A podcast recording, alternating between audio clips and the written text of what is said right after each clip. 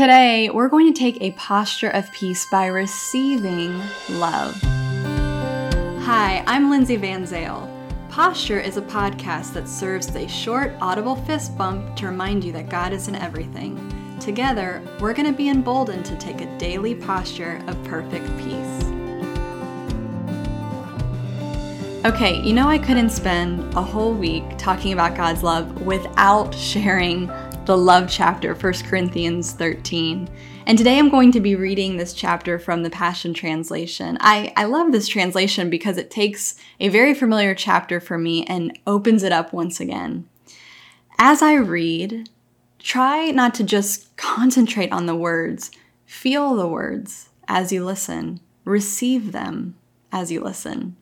Especially as I read the description of what love is, because the Bible says God is love this is who God is.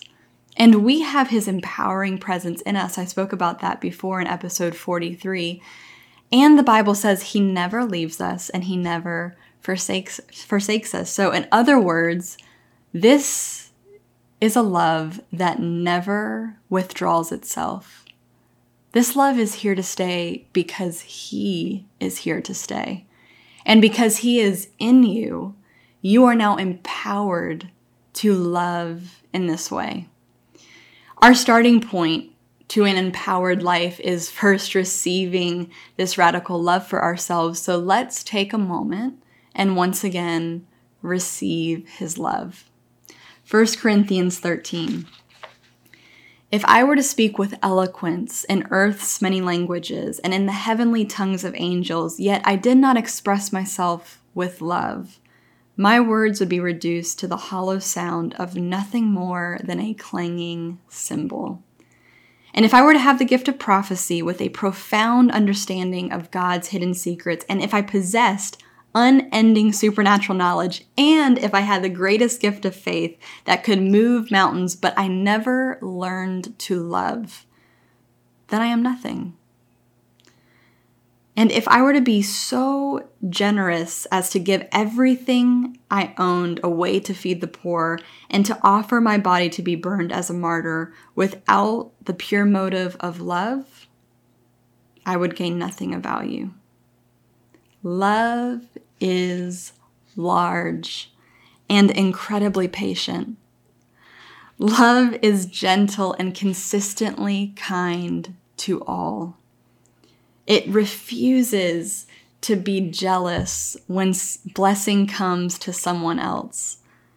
Love does not brag about one's achievements nor inflate its own importance. Love does not traffic in shame and disrespect, nor selfishly seek its own honor. Love is not irritated or quick to take offense. Love joyfully celebrates honesty and finds no delight in what is wrong.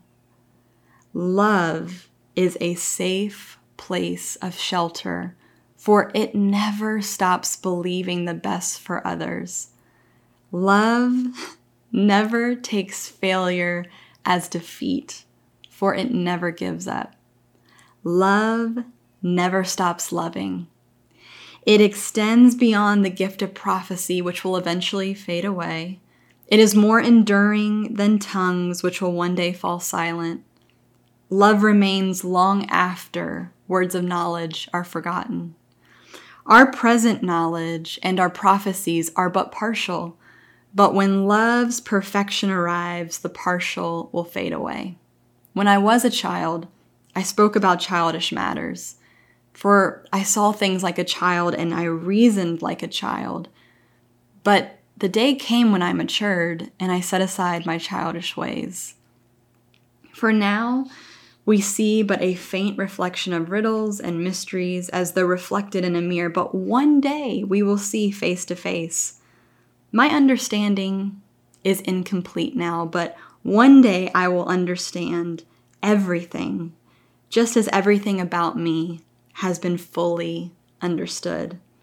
Until then, there are three things that remain faith, hope, and love, yet love surpasses them all. So, above all else, let love be the beautiful prize for which you run. Did anything I read today, did you feel it resonate in your spirit like, oh, I need that? You've got it. And of course, 1 John 4:19 tells us we love because he first loved us. Everything flows first from his love, not the other way around. We can't we can't love him to get him to love us. We can't love others to get him to love us. He loves us because he loves us. And because he loves us, we can love. This is what makes this love so uncommon because, unlike the love we experience in the world, which often eh, loves for its own advantage, the level of God's love is in its own realm. So we get to choose which realm do we want to live in. This is a beautiful invitation. This is a freeing truth. You know, our starting point always is receiving from God Himself. As we receive His love, His love becomes our love for Him, and it also empowers us to bring this love to others. So today, there's no striving, there's no there's no taking offense for the love that we so want from others that they're unable to give us.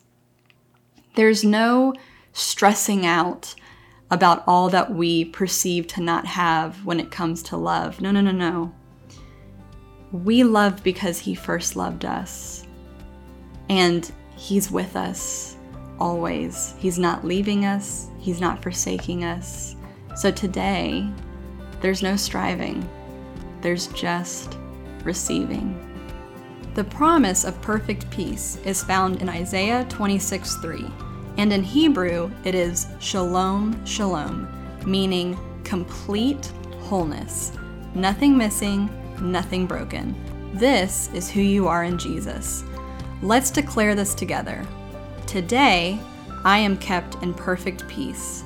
With my whole heart, I trust the Lord.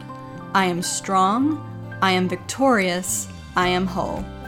Remember, friend, you are a living testimony of Jesus' ultimate win. Not because of anything you did, but because of what he did for you.